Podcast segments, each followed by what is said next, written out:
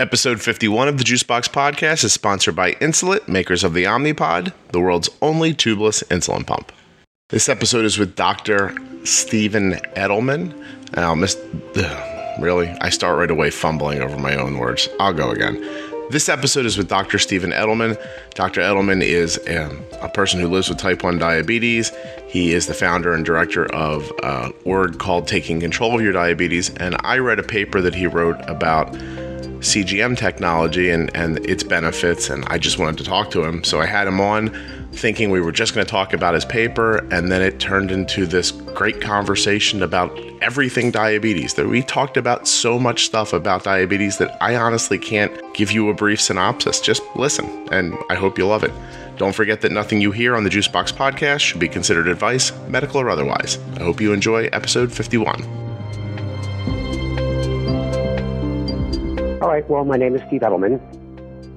I, I wear a couple different hats. I have the academic life, being a professor at the University of California, San Diego. I have type 1 myself since I was a kid. And I run a not for profit organization called Taking Control of Your Diabetes.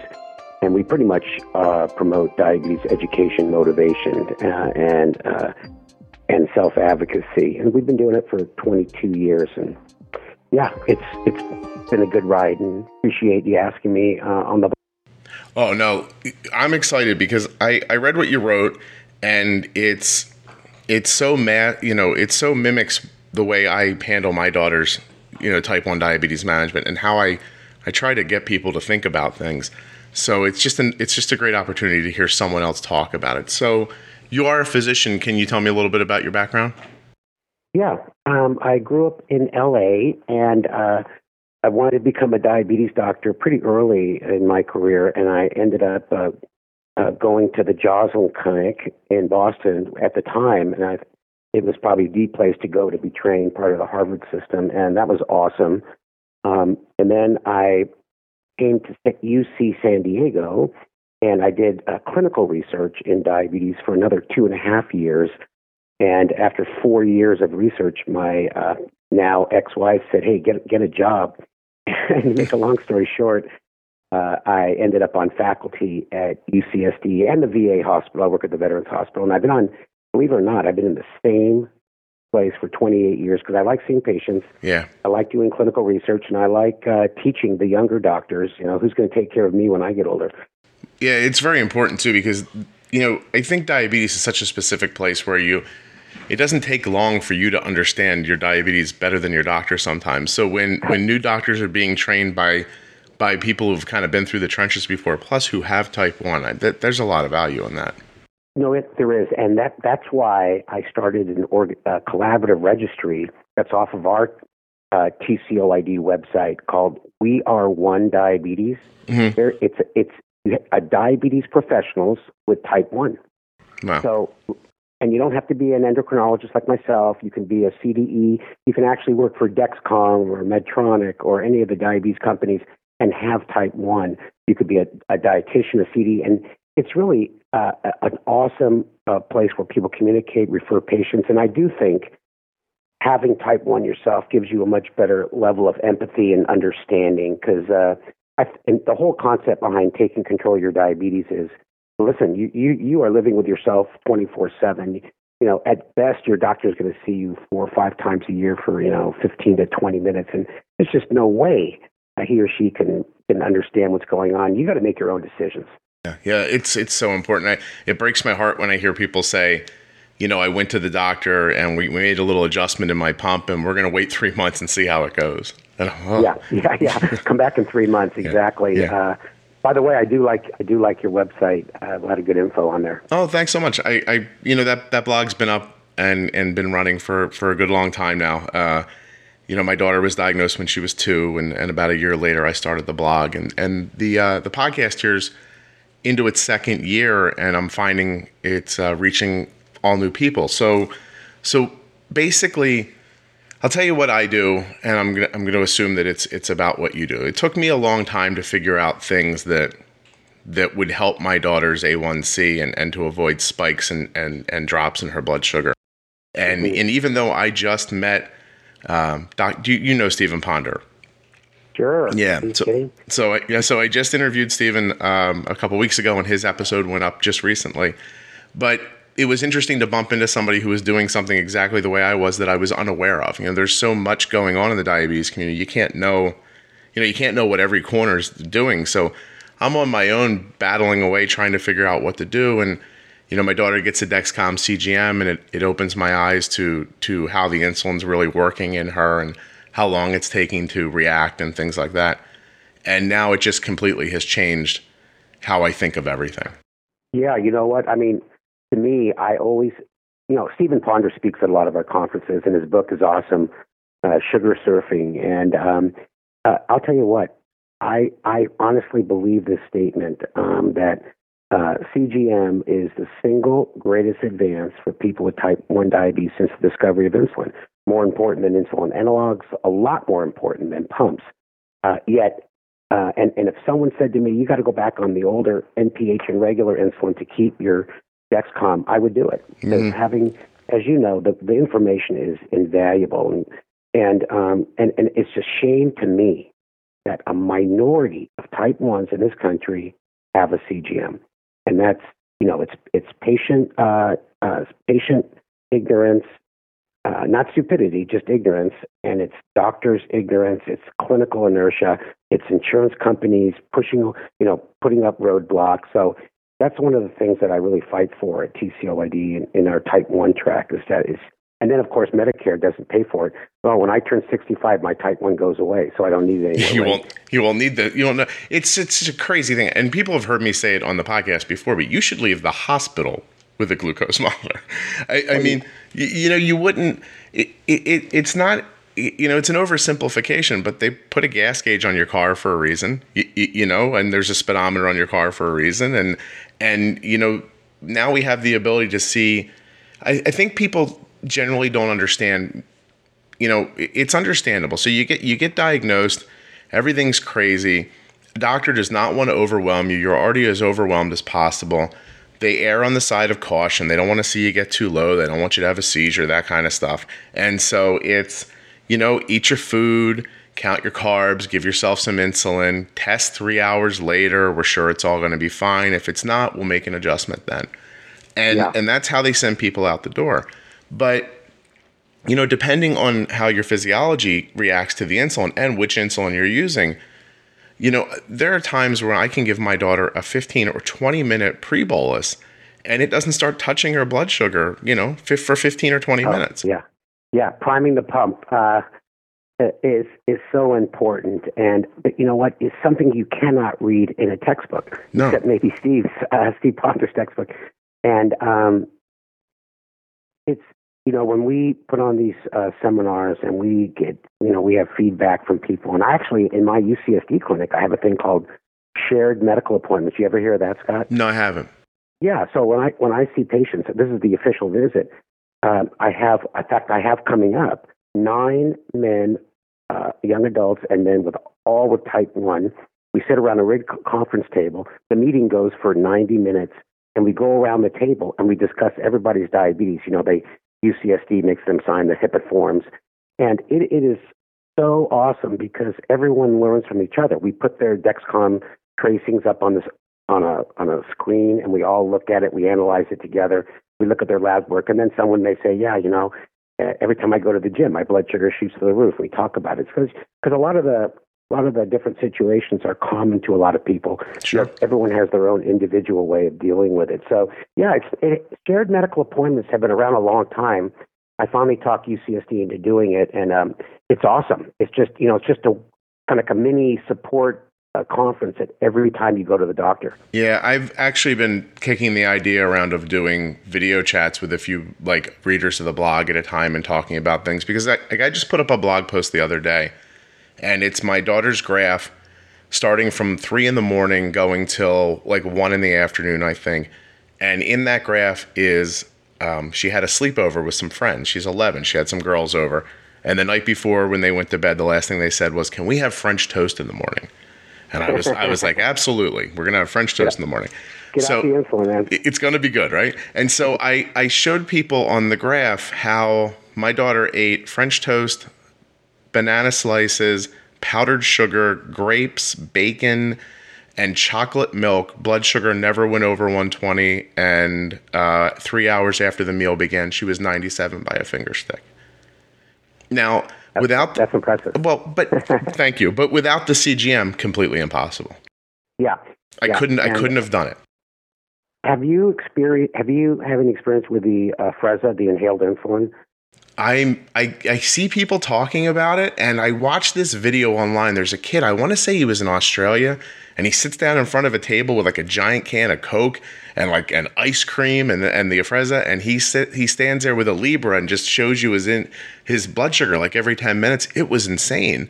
But uh, how how how steady it was, and at the same time, I can't bring myself to think that I would let my daughter inhale insulin because because there's not enough historical data on it. Like, isn't that uh, you'll you know you're the doctor, but the mo- the molecule of insulin won't that at some point cause issues with the lining in, in her lungs? Well, um, I I would say this that at least for up to four years, they haven't seen any issue. You know, and, and as you know, and I'm not. I'd say for sure we don't know Sure. 100. percent I, I take it myself. It's unbelievable Mhm. in terms of flattening out the blood sugar. You know, it's here's the thing. It's rapid on, and I think even more important, it's rapid off. So you just avoid the stacking. And uh, I'm not sure if you're privy with all the uh, the business part of it, but Sanofi, you know, makers of Lantus, of course, and Toujeo, uh, they went in, in partnership with MannKind. Al Mann, the you know the guy who originally developed uh, the first insulin pump at MiniMed, Yeah, and they broke off that relationship. I, I saw that very recently. Yeah, but I'll tell you what, I had a I had a focus group of 12 successful Afrezza users. They all had CGM, and I once I heard how they the intricate details of how they discovered how to use it successfully, I just can't tell you how well it works. Now, I would say this. You can't, you know, obviously you can't put it in your pump. You take it as your boluses with your pump basal. But I do believe that we are going to see uh, rapid on, rapid off injectable insulin fairly soon Yeah, both Novo and Lilly have one, and I think that's I think that's an unmet need, and I think it's just going to help uh, folks like your daughter, myself, have a normal life and eat normal foods. And I have a question I want to ask you after this. So, yeah, sure. uh, okay, this is really this is really uh, something that's been bothering me because there are people out there who are low carb zealots, and I don't mind people who say, "Yeah, I reduce my carbs and I try to eliminate them." More power to you. But they get so aggressive hmm at any at anybody who eat any type one that eats carbs. In fact, I I was approached. You know, they're like followers of Richard Bernstein. You know, hey, more power to you if you can do it. But they're just uh, militant. and it, they they said, how could you be giving people insulin? They even put down Steve Ponder in this email. They Yeah. said he's going around shoving insulin on in these kids. And I just I really want to say f you. It's, and and and if we want to, if you, we want to eat carbs, okay, and if we can control it, you know, get off my back. But this happened just recently, and I was the nicest response in the world. I said, you know, glad you can do it. Some people can't, you know, some people uh, just can't do it as strictly as you, and we have to have insulin, obviously, to control it. And I really like the way you've. Uh, I saw your blog on how you controlled the blood sugars um, you know, and it just makes life so much normal, especially for young young people, but also for us oldies too. You know. Well, you know what? It's interesting. Like uh, next, you know, when you record the the episodes and they go up and down, you know, di differently. Um, I I I'm gonna have an episode go up next week, which will end up being weeks after yours goes up, where I'm, I'm talking to a guy named Jeff, and I want to. I, I hope I don't mispronounce his name, Dachis, uh, and he's um he's a kind of a tech guy, um, you know, uh, who who who's been really successful in business. He got type 1 later in life and he started up like a meter company and he's got this whole idea. It's really great. And at the very end of the interview, he kind of cops to being more of a no carb eater. But but when he talks about it, he spoke about it in a way that I found very refreshing. He's like, "This works for me. I'm not saying it's something anyone else needs to do." Mm-hmm. Yeah. He was a reasonable man making a decision for himself. And Yeah. That, you, you know, and, and that's great because at the same time, like you do wonder. Sometimes I just think that people, when they find something that works, I do think that people who live with diabetes are very, um, they're excited to help other people with diabetes. I mean, I know I am, and I know that that's how other people feel. And I wonder if sometimes it's just not that feeling of I figured it out, like that, that, whether they have for everybody or not, but they feel like they figured it out, and you're not listening, and you're hurting yourself. And, and sometimes I think it's just a, it's not a, it, it's it's the inability to communicate well, eh, mixed with the desire to help people, and it comes off wrong. Yeah, you know what? I, I, think you I think you described it perfectly, yeah. exactly as it is. Yeah, because so, I don't think yeah. anyone means you any harm. But at yeah. the same and but at the same time, if those people are listening right now, they heard me say I gave my daughter French toast and a banana, and, and I let her sprinkle powdered sugar over top of her French toast, and they think I'm be, you know I'm the antichrist at this point. You, you, know but and and you know now you're using this man-made insulin and, and look maybe you're not wrong if you're sitting home thinking that but this is the reality I live in. My daughter's pancreas the, the cells inside of it they stopped working and now I still have to live my life and and you know I've I'm a person who in my 20s I lost a significant amount of weight um, eating no carb and it was really valuable for me. But having been, I can tell you from my experience that after 60 days of eating that low carb, I did not find it sustainable for my whole life. Yeah, yeah, well, you're, you're, you're exactly right. The, you know, a lot of these extreme diets, you know, whether it's the low carb diet, the you know, with Atkins or the Mediterranean mm-hmm. and uh, the paleo. I mean, I find that uh, most people cannot keep up over the long term. And that's why most diets fail because they're so radical and they're so uh, unnatural for that individual. They just don't work. And so, you know, we all have to find out what works for our, ourselves. And that's, that's the bottom line, you know? Yeah. And there's actually a balance, by the way. Like, you know, you can, there are a few foods that we stay away from because they're insanely difficult to manage. You know, rice, you know, is hard for us. So we don't have it yeah. that often. Um, yeah. But I figured out pizza, so pizza's not a problem. Doesn't oh, I'm sorry. That's actually an alarm for my daughter for her pre bolus for lunch, but it's a snow day here, so it got pushed back for 20 minutes. So you actually are going to hear me bolus with Arden at some point while That's we're doing okay. This. Hey Scott, yeah. how old how old is your daughter? She is 11. She'll be 12 this summer. She was diagnosed oh. a couple weeks after she uh, she turned two. And uh, yeah, I, I since I just uh, met you recently or met your assistant to get on the call and just looked at the website. I signed up too, so I can get notifications. It sounds like uh, uh you know, when, just listening to you, it's, you sound like uh, colleagues of mine who have type one who are also endos. Because you're you're right from the very beginning. Um, you know, we all have to sort of become our own mini diabetes specialist. You know, yeah, we we use our doctor for guidance, and I think that's important. But you know, I, I just love the way that you know you sort of learned how to handle things. Yeah, and we don't get it right every time.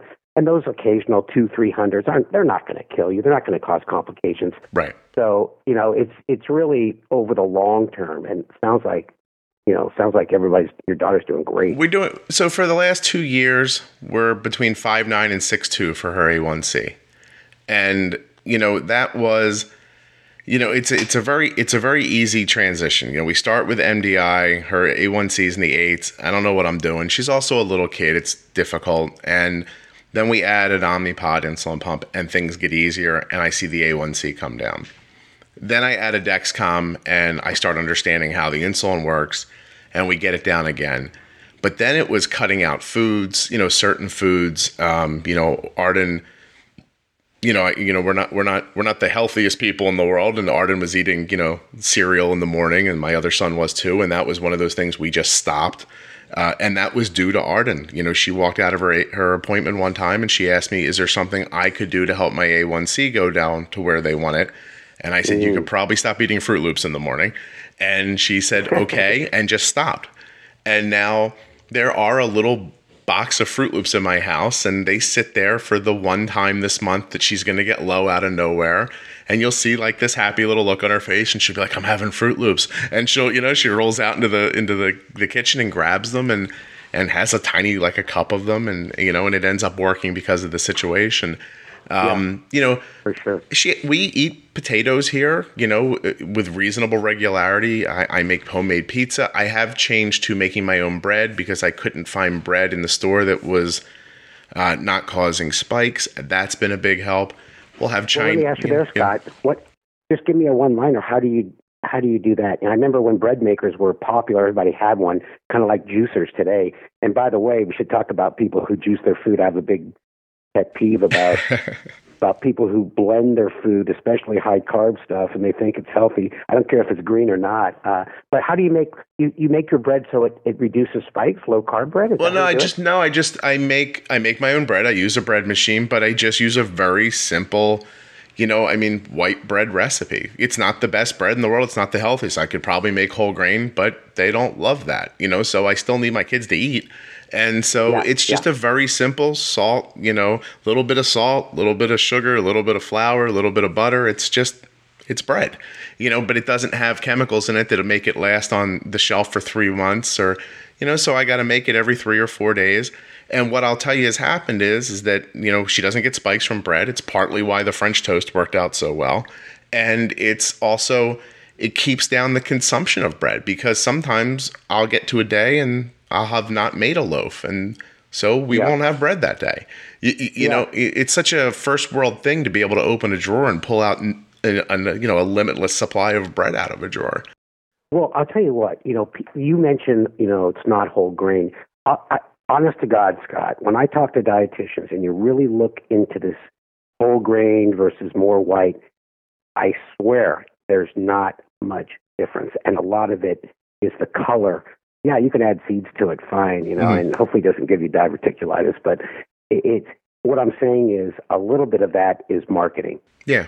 No, I'm sure. And listen, I have a big bin over on my countertop of tiny chocolate chip muffins that I that I make on a pretty regular basis because my son's 16 he doesn't have diabetes but he comes home from high school he's ravenous you know he'll he'll he would eat the countertop if he could break off a piece of it and and he's not going to sit and you know I, I I don't you know I don't know what to say he's not the kind of kid who's going to grab a banana or an apple he just he's a really athletic active child who does not have a taste for overly healthy foods and so I see him doing what he's doing. He's got, you know, he's in the grocery store. Hey, buy these little bite, you know, mm-hmm, muffins. Mm-hmm, and mm-hmm. besides them not really being food and being insanely expensive, he just wants to be able to pop something in his mouth that's a little chewy and a little sweet. So I find a very simple recipe for chocolate chip muffins and I make them tiny and he grabs a couple and eats them. And it's not kale, but it's also just sugar and salt and butter and like it just they're at least they're basic ingredients you, you know and there's nothing added into it you see a difference well i'll tell you what uh, you mentioned you, you mentioned the little tiny chocolate chip muffins well uh, my girlfriend loves these what they make at costco mm-hmm. and they're small muffins but I, I think the point i wanted to make was uh, everything in moderation sure and your, your son doesn't eat unhealthy he's a kid yeah he's a, you know what? And uh, I bet you, I bet you, he eats healthier based just in your general environment at your house than ninety percent of other folks out there. So, you know what? It's it's all a balance, as you know. You know, it, it, there are little times we go off, but it's not like we're eating hot fudge sundaes three times a day. You know? Exactly. Yeah, and and and so, but even when you are having carbs and and maybe kind of to dial it back to to your expertise in this situation for a second because yeah. this is something I I really do try to stress with people and it's tough because obviously nothing I'm saying here is advice and I'm not a doctor and that kind of thing. I'm just sort of sharing how we do things. But the the you know I talked about adding a pump, adding a glucose monitor, getting rid of some foods. The next step is is pre-bolusing and I like to talk about it like this. Like there's a fight that happens between the carbs and the insulin and I want that fight to happen when my daughter's blood sugar is 80, not when it's 120, not when it's 150, not when it's 200. Because if I miss and she spikes, then she spikes from 80 to 160, not to 220, not to 300. You, you, you know, and and and in my in my estimation for my daughter, and people are going to get tired of hearing me saying it maybe, but it is far simpler to stop a falling blood sugar or to control a low blood sugar than it is to affect a high one. And I would rather have to have my daughter grab a half of a juice box or a clementine or a half a banana than to spend four or five hours hammering away at a 350 blood sugar. You, you know, what? if that uh, makes sense to you or not. Yeah, you know what? I, I, no one's ever said that before, but um, I think every a lot of us type ones will say, okay, it's going up sub Q insulin acts so slow, and I'm sick. I'm, I want to really bend that trend arrow. Mhm. Let's blast myself because worst comes to worst, I'll drink some juice. You know, at uh, 150 if I have two two arrows going down And or I'll something stop like that. Yeah, that's interesting. Um, I think. See, the thing is, that's why I like inhaled insulin.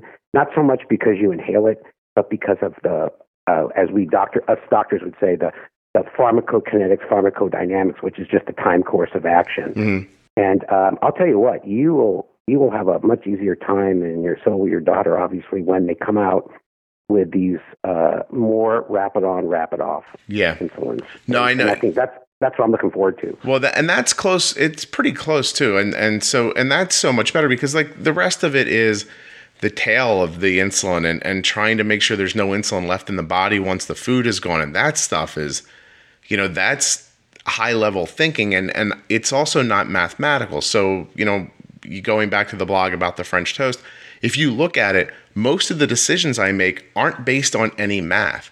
They're based on historical data that I have from being around my daughter in situations like that with food that's heavier in carbs and about this many carbs. And you know, and she's snacking with friends. Like, you know, so they start out with a with a with a few pieces of French toast and but the bananas cut up in slices, they're all picking from the same plate. There's a bowl of grapes, they're all picking from that. I'm not counting those things. I'm just I'm saying to myself, I think it's about this much insulin this is going to require. And then 20, you know, a few minutes later into the thing, she's like, Could I have another piece of French toast? Sure, here's another piece. Gonna need a, mm-hmm. a temp basal now. You know, we're gonna open up another banana. Great. I'm gonna bolus again another little bit. How much? It's not mathematical at this point for me. Yeah, You- you- that's yeah. Another unit, another two units. I talk all the time. Like my wife hears me yelling across the house, bolus a unit. my wife's like, why? And I'm like, I don't know. I think she needs a unit. You, you know, like, you know, this morning's a great example. There's a a delay at school because of snow. They're 90 minutes late. Everything gets thrown off. And Arden's blood sugar, she wakes up around 145. So everyone took advantage of the of the 90 minute delay and slept in a little bit, including me. Normally I'd be up a little ahead of her and I'd help her get her blood sugar back down if it was higher so she could start the day in the right spot. But now instead, she's sort of in that mid morning thing where her blood sugar's drifting up on her own. We give insulin for it. She comes downstairs 20 minutes later. It still hasn't really budged yet, still around 140. And she says, Hey, they're going to push lunch back today. Can I just take a piece of toast now? But we had to leave. Like we had to go. I had enough time to make a piece of toast and push a little butter on it and hand it to her, but there was no pre bolus time. So I said, Yeah, yeah, go ahead. So we sliced off a piece of bread. You know, obviously I'm slicing it by hand. I don't know how thick it is. I'm trying my best. I give it to her. We bolus. You know, 25 minutes later, I'm texting her at school. I'm like, hey, this is going to need more insulin. And I just randomly chose a unit. You know, I was like, do a unit. She was diagonal up. And I think about it sort of like you were talking the other second about stopping the arrow. Like you said about bending the arrow. I just think about like, I tell people all the time, like, if, you know, if you bolus and 30 or 40 minutes after a meal, for me, if Arden gets over 150 and she's still rising, I focus on stopping the arrow at that point. And so I gave her a unit, and now she's about 20 minutes away from getting a pre bolus for lunch, and her blood sugar's it's 83. So we're okay. We're in a good spot. Hey, upbeat ad music. This must mean, you know, an ad. This episode of the Juicebox Podcast is sponsored by Insulet. Insulet makes the Omnipod, which is the world's only tubeless insulin pump. It's the insulin pump that Arden has used for years and years and years. Uh, You know, I was talking with a mom. This is an interview you won't hear for a few weeks, but she was telling me how her child's A1C was stuck in the eights and she could not move it um, with multiple daily injections. And then she got an insulin pump, and suddenly meal times became easier. She could do, you know, multiple boluses instead of just one shot and then kind of hoping that it fit the meal. Now if the if the little boy got hungry again, she could give a little more insulin. She controls her basal rates much better. So much about having this insulin pump, she said, helped her get these these A1Cs out of the eights and, and out of the spot where she felt like she was just stuck forever and was never going to get away from. You know, I think you will find the same. Um, so if you're using an insulin pump now and thinking about trying Omnipod because it is in fact tubeless, or if you're just someone who hasn't used an insulin pump yet and always has wanted to, what you can do is you can go to the, the links in the show notes or in your player and there's a link right to the Omnipod demo, or you can go to myomnipod.com forward slash demo. And what's going to happen is when you get there, you give a very tiny bit of information, your name and your address, and Omnipod will send you off a non-working demo pump. And then there's there's no obligation; they just send it to you. You can put it on, see what you think of it, and make a decision from there. I mean, there's no better way to try than to uh, to actually wear it before you do something. All right, listen, myomnipod.com forward slash demo, or the links in your show notes. And thank you again for following the link and trying out the Omnipod and supporting the uh, Juicebox podcast. Okay, let's get back to Dr. Edelman and I just chatting crazily about type 1 diabetes.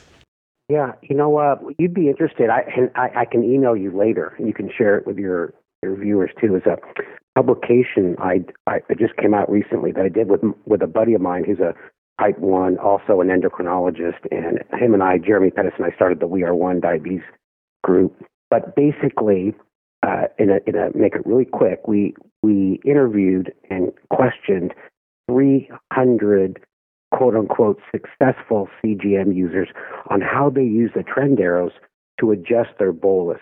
Because you know, as you know, uh, just adding up the carbs and doing your correction factor just it doesn't always work. No. Uh, sometimes it works, sometimes it's not enough, sometimes it's too much. And so we gave we gave them different scenarios. I just give you one uh, blood sugar 220 with two arrows going up, uh, trend uh, trend arrow straight across horizontal, and then two arrows going down. And we asked them, you know, we we told them uh, how much would you give yourself to bring your blood sugar down, assuming they're not going to eat and, and they're not going to do any excessive exercise. And right. uh, you know, the average dose, average with a trend arrow horizontal, just flat, was about three units. And believe it or not, if two arrows going up, the average dose was seven units. 7.2. Yeah, well, uh, well, two hours up. Here's what two hours up makes me think. Say I'm 200, two hours up, and if I was 200 and steady, round numbers, say it would take me a unit to get back to 100. So now I need a I need a, a unit for the 200. The two hours up, by the time the insulin stops working, the 200 is going to be 270. So I need enough insulin to affect the 200, to affect the high blood sugar that I'm going to get that I don't have yet, to stop the arrow, to bring it back down there's eh, plus you you become more insulin resistant as your blood sugar gets higher. And so mm-hmm. so there's and how do you figure that out? I'm not a computer. I cannot figure that out. So it's err on the side of being bold. I always talk about like just be bold with the insulin. Like, you know, don't it's a shame in my opinion that people get comfortable with the idea of like, oh, my blood sugar is 180 most of the time. That's not too bad. Well, isn't that 100 points higher than somebody who doesn't have diabetes? That's more than half, double. You know, that's, yeah. I understand the fear of the insulin, but I would rather, I mean, and, and plus, please take this, you know, where it's all prefaced on the CGM. Without yeah. the CGM, yeah. I'm a big baby too, you know?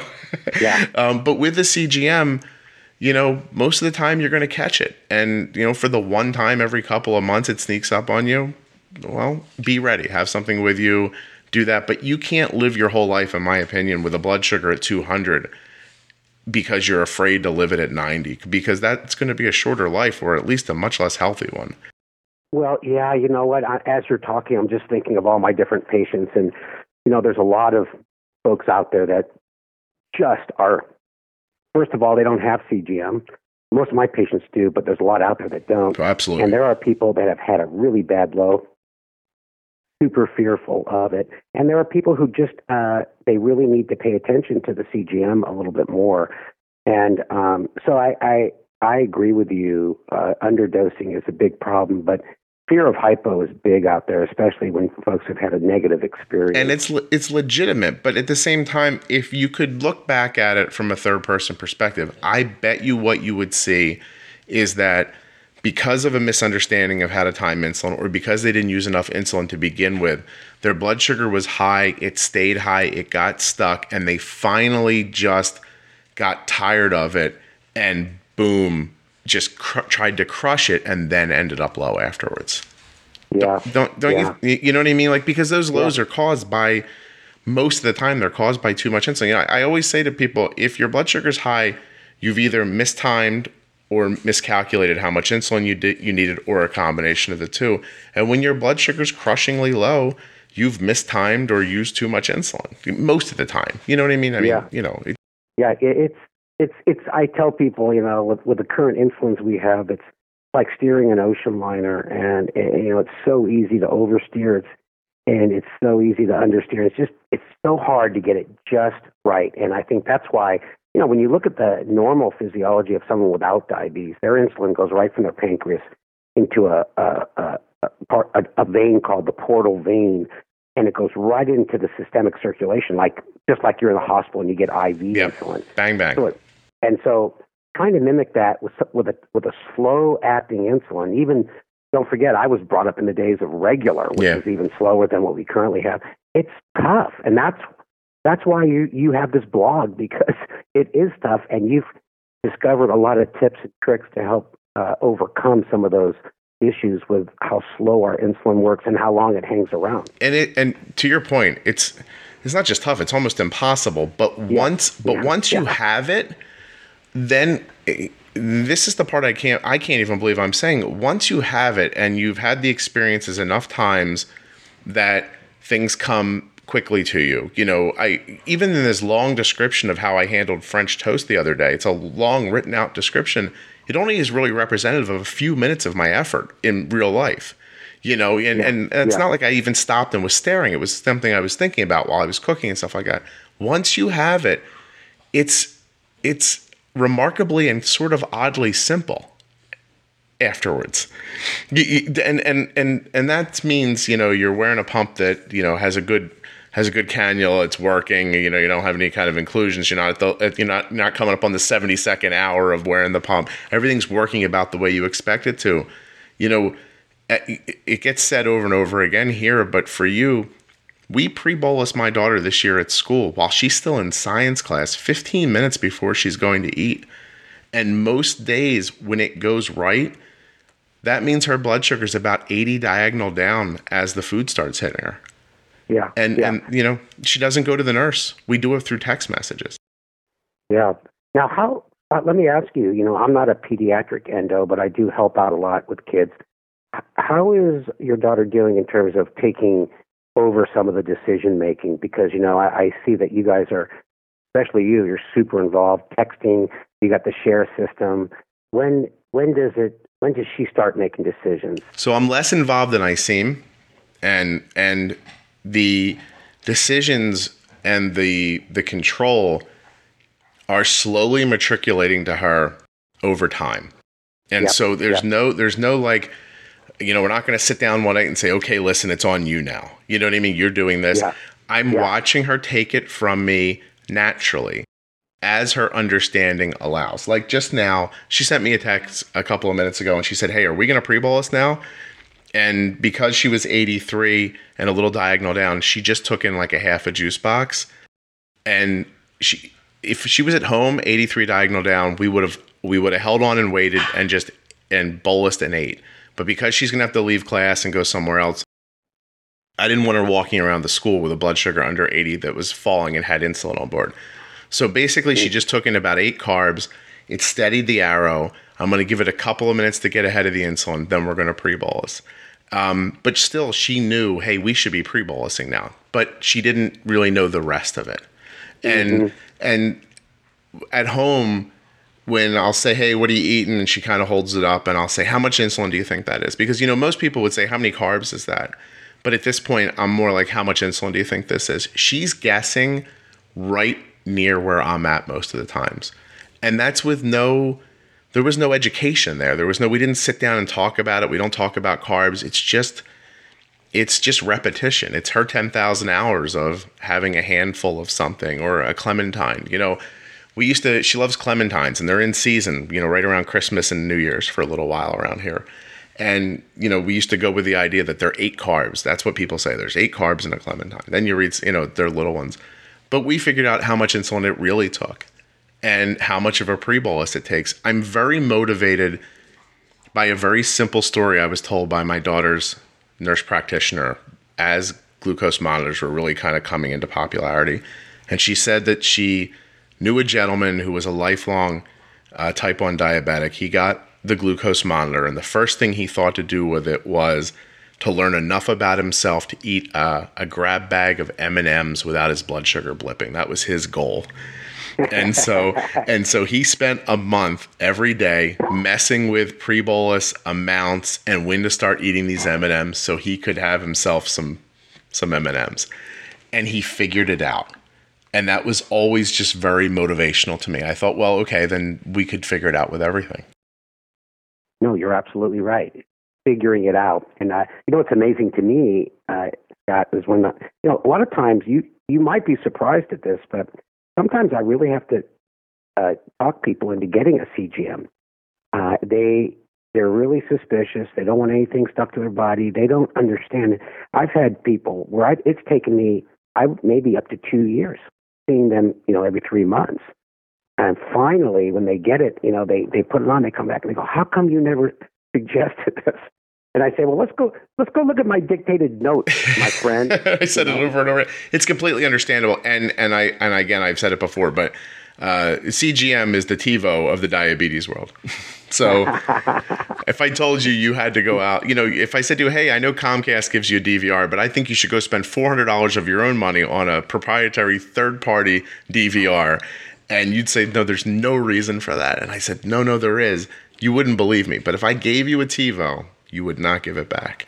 And and I think Dexcom really falls in that category. If they if they went door to door and sprinkled them on people with type 1 diabetes and said, "Hey, try this for a month and let us know what you think." No one would want to give it back afterwards. And you know, but at the same time, yeah. do I understand not wanting to wear extra stuff? I do. You know, diabetes is such a um an incremental disease. You know, you first get it and you're in a panic.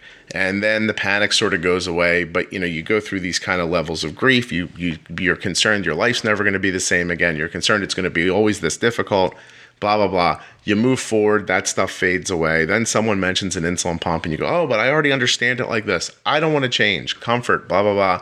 And then eventually you bend and you do it. And then you know a month or two later just like everything else in life you're like well what was i worried about? This is better. You know this is working better for me you know, you hear people say, I don't want to have stuff attached to me. I don't want to attach stuff to my kids. I don't want them to be a robot. I thought that too one point, and now yeah. I don't think that anymore. You, you, know, like I, I, but it's understandable. The first time your kid does a pump change and jumps in the shower real quick before putting a new set on, and you see them jump into the shower naked without anything stuck to them, it makes you cry because that sucks. But you know that they have to wear something all the time. But a year later, it's not something you think about anymore. You, you know, yeah, you, you, just yeah. keep progressing with it. And I, you know what, I this is my own personal preference when I when I hear you talk about things stuck to the body is that um, I personally love the Omnipod because I don't like the tubing and it makes it's less things hanging. You don't have to disconnect anything. Uh, I can I can tell you as a doctor, I have patients that disconnect their pump way too long. They don't change out their pump uh, as often as they should. And the Omnipod sort of eliminates that because you obviously you don't disconnect and it expires after 80 hours. But once again, it's a personal thing. Um, I, I tell people all the time, you know, hey, it, if you're thinking about a pump and you don't have a CGM, let's do the CGM first. Get things totally settled out with your injection regimen, and man, that makes that makes the transition so much easier. And I've had many people on MDI who come to me, they want a pump, and then I say, well, let's put on the CGM, get that all, let's get your bolus and your basal squared away as best we can. Then they say, hey, I don't really need the pump anymore. I'd rather just have the. I've really figured it out. Yeah. Yeah. I, yeah. Well, there, everything's indispensable, and, and, you know, full, full disclosure, the Omnipod Insulet sponsors this podcast. So, and my daughter's used one since you know since she was four, um, but I can't disagree with you at all. I mean, the the concept of not having to disconnect is huge. You know, especially where you know I. I, I Arden plays softball real competitively, and, and she she needs insulin for competition. When her adrenaline kicks in, she needs insulin. So I was giving her a bolus at a practice one day, um, and uh, there was a there was a, a, coach that wasn't for her team. That coach had been brought in to kind of look at them and help them out. And she also coached at uh, a local high school and had a kid there who had diabetes. And she said, "Did you just give your daughter insulin?" And I said, "I did." She goes, "Oh, you know, I used to coach a girl who had diabetes, but she had her pump off while we were playing, and her blood sugar would always get super high, and it was an issue." And and I was like, no, I know, yeah, this is this, and I showed it to her a little bit. I was like, it doesn't have tubing and everything. I think there are moments when people think you don't need insulin that you do. You you know, it's you know, in your regular life, Steven, you're you know, people who don't have type one diabetes, their their pancreas doesn't shut off every once in a while. It's always working. You, you know, so yeah, I'm yeah, I'm a yeah. am a huge proponent. I I really am. And at the same time, with due respect to how much I love Omnipod and how happy I am that they sponsor the podcast, when stuff changes and moves forward, I'm not a change for change sake person. But when Mm-hmm. something gets better and it's going to help my daughter live better, longer, more healthy, I'm going to look at it. So my suggestion to all these companies is to continue to innovate. You know, don't don't slow down. Don't rest on your laurels. That that's for certain. Well, I think the the one company, you know, and, and I didn't know that uh, Insulet was sponsoring, uh, but I think you know you look at companies like the Insulet, they've had a couple bumps in the road with leadership. Tandem is you know working hard to try to catch up with the Medtronics of the world and, Mhm. and the artificial pancreas steps. And I think Dexcom really gets an A plus for being innovative and uh, you know they're they're working on Gen eight. You know we have Gen five right now. So, uh, uh, you know, I'm in San Diego where Dexcom is located. So Right. I do, you know, I work with them on certain projects. I do just consulting, and uh, that company, man, whoa, they, They- are impressive. They know how to run things. They really do. And and Omnipod's really shaken things up recently and brought in a lot of new people. And I can just tell for the limited, you know, the limited contact I have with them, just on the blogging side and stuff like that. They are really thinking about things in, in a better way, in my opinion, right now, and I'm excited to see where they can take that. But, but Dexcom, my God, they're so far. They're running. They're in a full sprint where everyone else is just trying to keep up.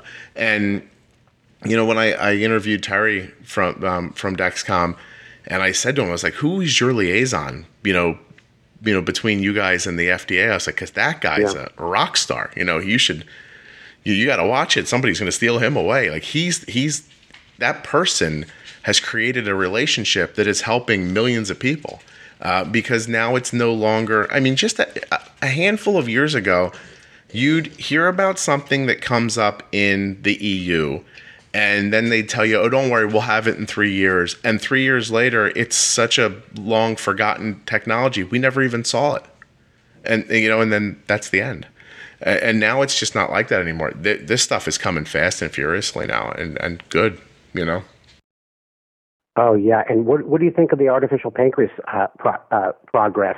I, I, you know, if things are going the way they sort of look like they're going, God, 2018 might be a time when you could uh, get your vo- daughter involved in, in something that is commercial. Yeah, it's interesting because I've I've hasn't been put out yet, but I've spoken to Jeff Brewer.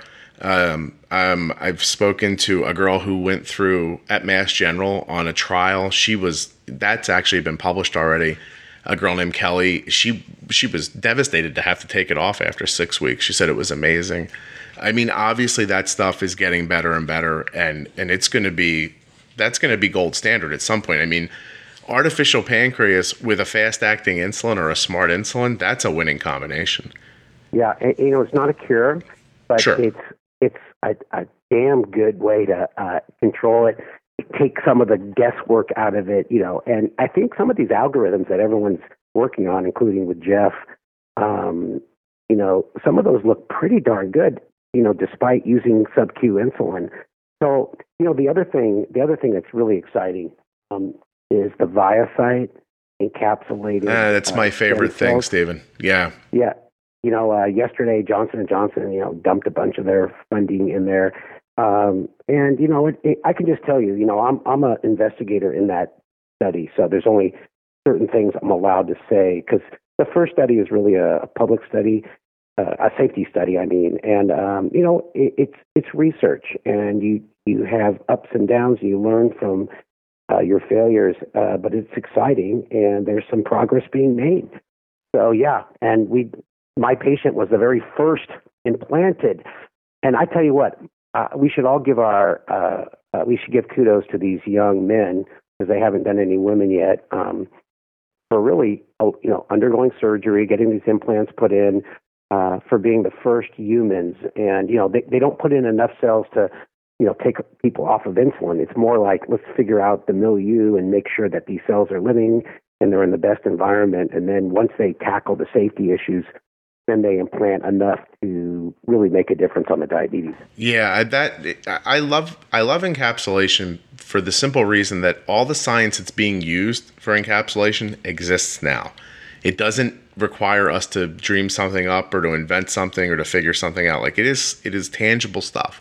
And and and the idea of having to go into a doctor's office every couple of years and having something swapped out, sort of like a pacemaker, that seems doable to me. You, you know what I mean? And and eh, I'm a huge, huge proponent of it. At the same time, you know, and I understand how funding and stuff goes, and when the news, you know, cycles get a hold of stuff.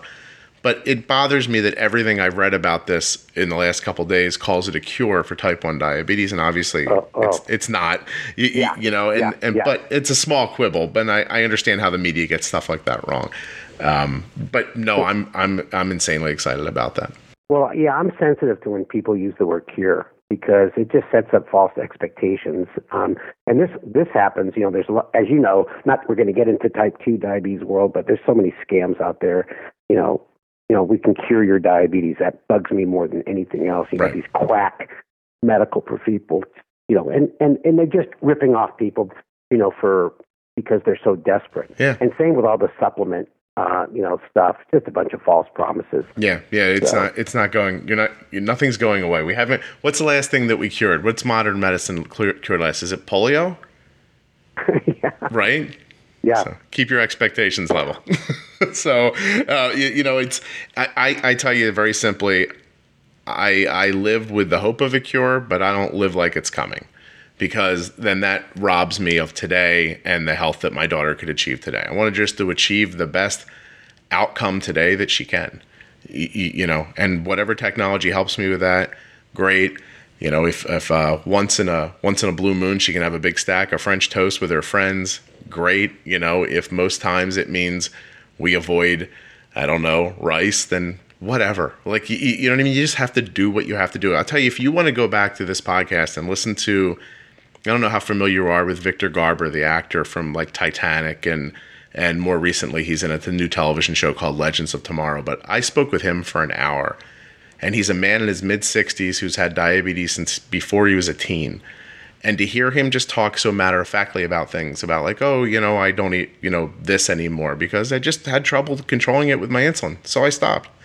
You know, just very it, it's it's very interesting to hear people from another generation talk about it because oh yeah you know because you can get online now and find somebody you know a 20 something talk about it and you know the idea that they can't eat rice anymore it, it, when they speak about it they speak about it sometimes on the level of like someone stole an oxygen from them you, you, yeah. you know and it's it's yeah yeah a lot of perspective well you know what um, I, I I know a lot of old timers had diabetes a long time. I mean, I'm 45 years myself, so I'm getting up there, 46. But um, you know, people find ways to do it, and even people who have had type one for 60, 70 years, you know, they they were brought up in a time when they didn't have the tools, they didn't have glucose monitoring, let alone continuous glucose monitoring, and they seem to be doing pretty well. So it just it it you know everyone has their ways of adapting, and unfortunately, you know, when we didn't have the tools or the education, a lot of people didn't do well, and and you know what? having type 1 was a death sentence.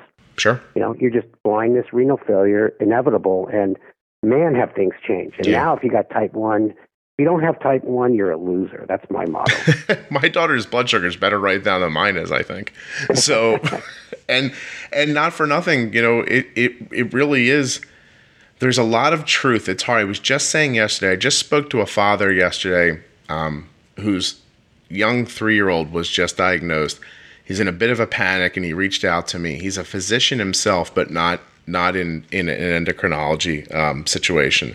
And he reached out to me for a, just wanted to have a conversation and get a, you know talk about a couple of things.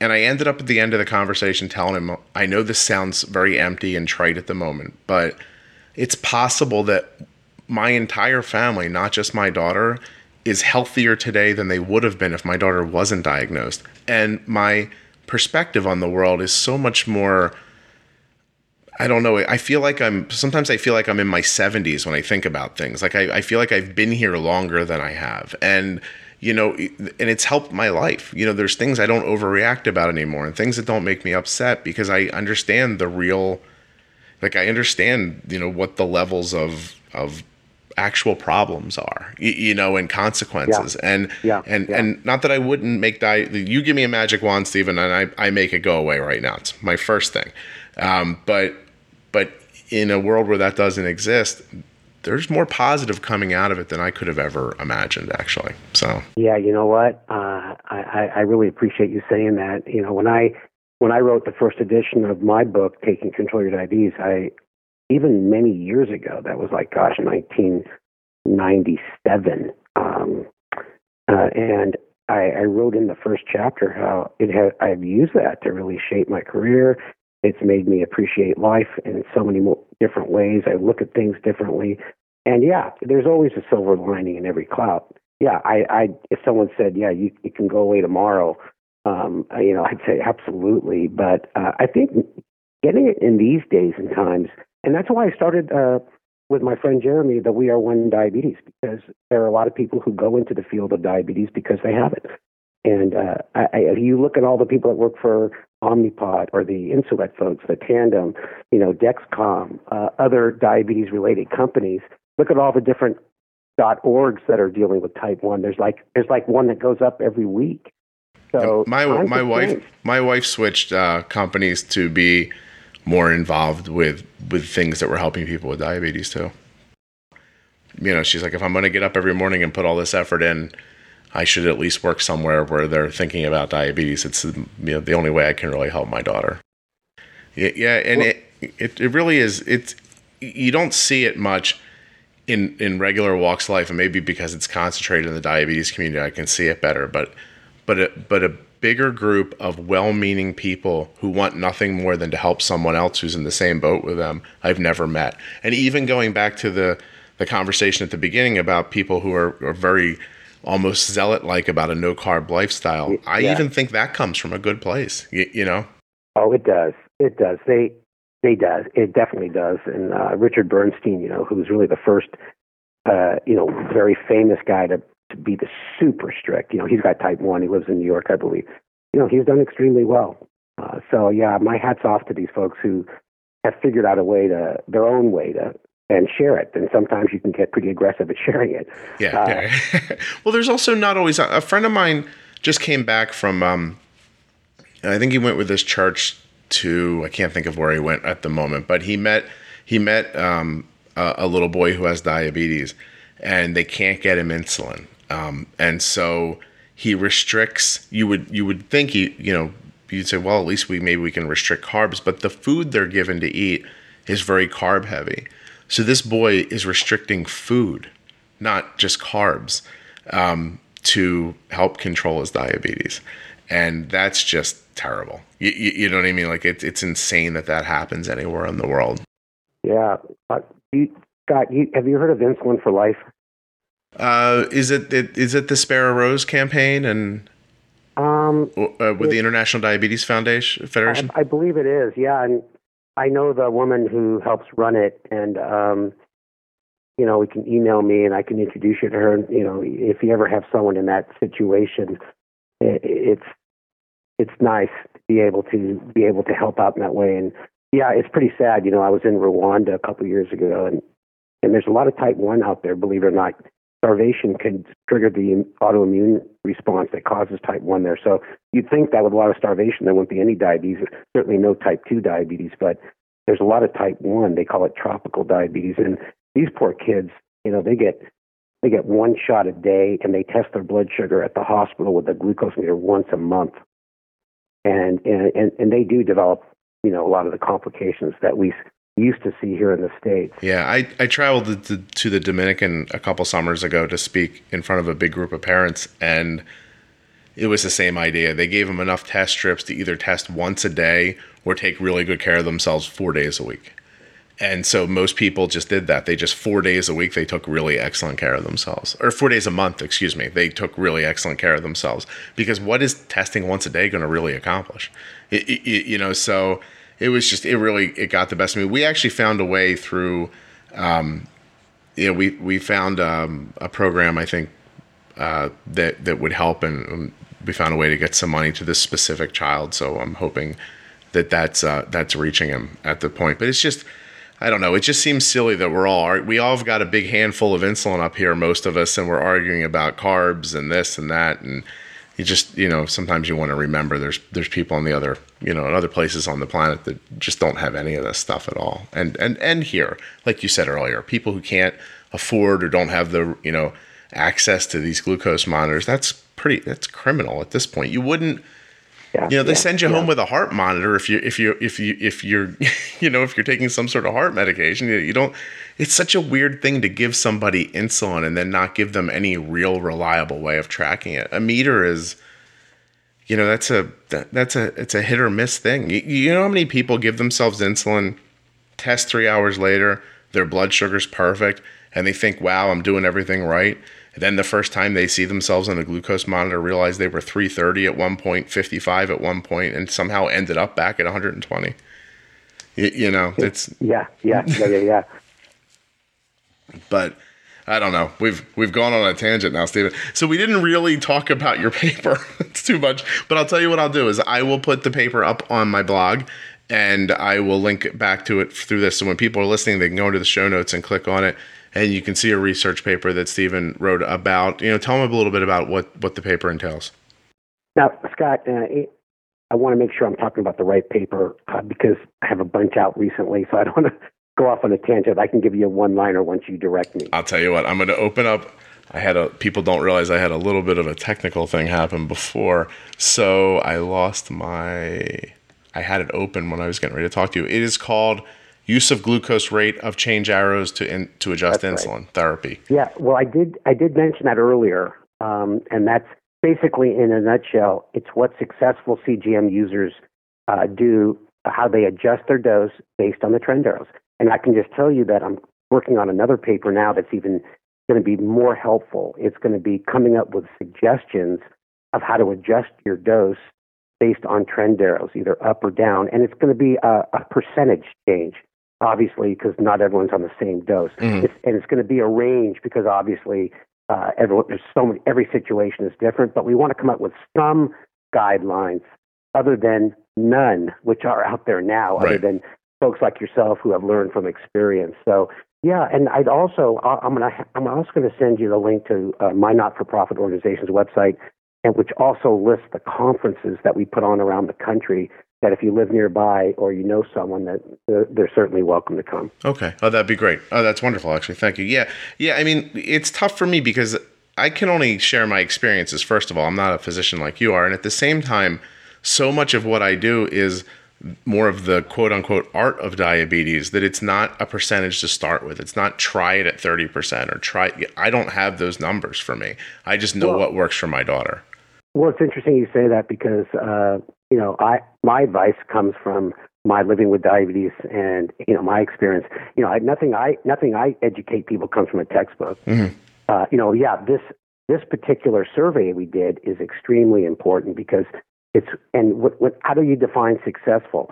People with a good A1C w- without uh, much hypo, and that's that's, that's a pretty good A1 because you know if they're not getting hypo and their A1C is low, they're not getting high a lot. And of course, uh, they have CGM, which documents that. Well, so, I'll tell I'll tell you what you'll find you'll find disturbing is that I had a conversation with a with a mom of a young child a number of months ago.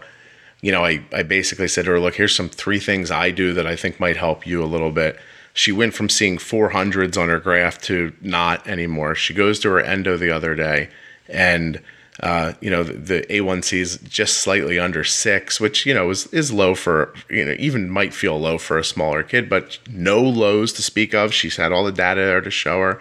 She was very proud of herself, very happy, a lot of stress lifted, and the endocrinologist told her that um, she had basically done too good of a job. She wasn't comfortable with her child's A1C being like this. Mm-hmm. And, it was just, she said it was just crushing, you know. So yeah, yeah. You got to get everybody thinking a little more like that. I think. One thing I, one thing you've experienced that I have not, being the parent of a kid with diabetes. Now I have two daughters. Uh, they're 23 and 27 now, and they got tested. Oh God, 15 years ago for the antibodies, but no way will they go back again. So uh, you know, I, I I know being a parent of a young kid is a total different experience than having it yourself. So my hat's off to you. Oh, Uh, uh, I, I know a lot of parents worry sick, and um, they're the ones, believe it or not, when I talk to my pediatric endo uh, colleagues, they say, "Oh, the kids are great. The parents drive us nuts," and it comes from a place of love. There's no question about that. Well, I mean, do you find that to be more newly diagnosed? Because I'm in a rather zen place at the you know now, but I would have described myself as distraught at points. Well, you know, well, you know why you're at that point because you're educated, and you've educated yourself, uh, and that's not the case with all the parents.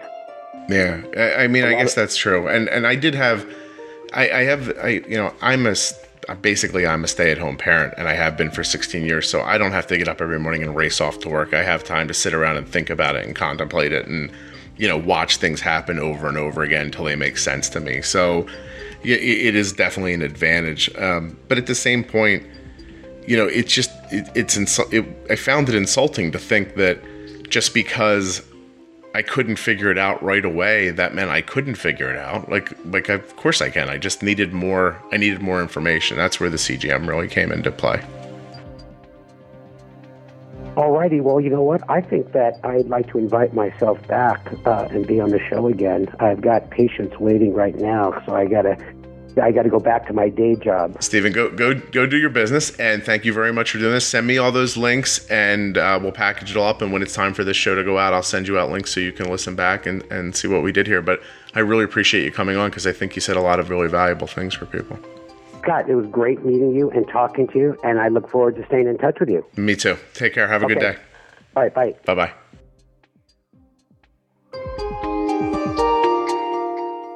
Thanks to Dr. Edelman for coming on, to Omnipod for sponsoring the podcast, myomnipod.com forward slash demo, or the links in your player or show notes. I'm going to put a link on the blog and in the show notes to Dr. Edelman's paper called Use of Glucose Rate of Change Arrows to Adjust Insulin Therapy Among Individuals with Type 1 Diabetes Who Use Continuous Glucose Monitoring. Dr. Edelman, very good at type 1 diabetes medicine, not so great at naming an original article. I joke with you, Steve, but it has a very long name. Anyway, if you're interested in reading the article, it's very interesting, and um, and the whole reason that I I had Dr. Edelman on today. So look for links in the show notes or on juiceboxpodcast.com for that. Thanks so much for coming. And because I put this show out late this week, I'm going to give you a bonus show. So there will be another one in your player. Uh, if you look up episode 52, TrialNet will be there. All right, guys, I will see you next week when I get back on schedule.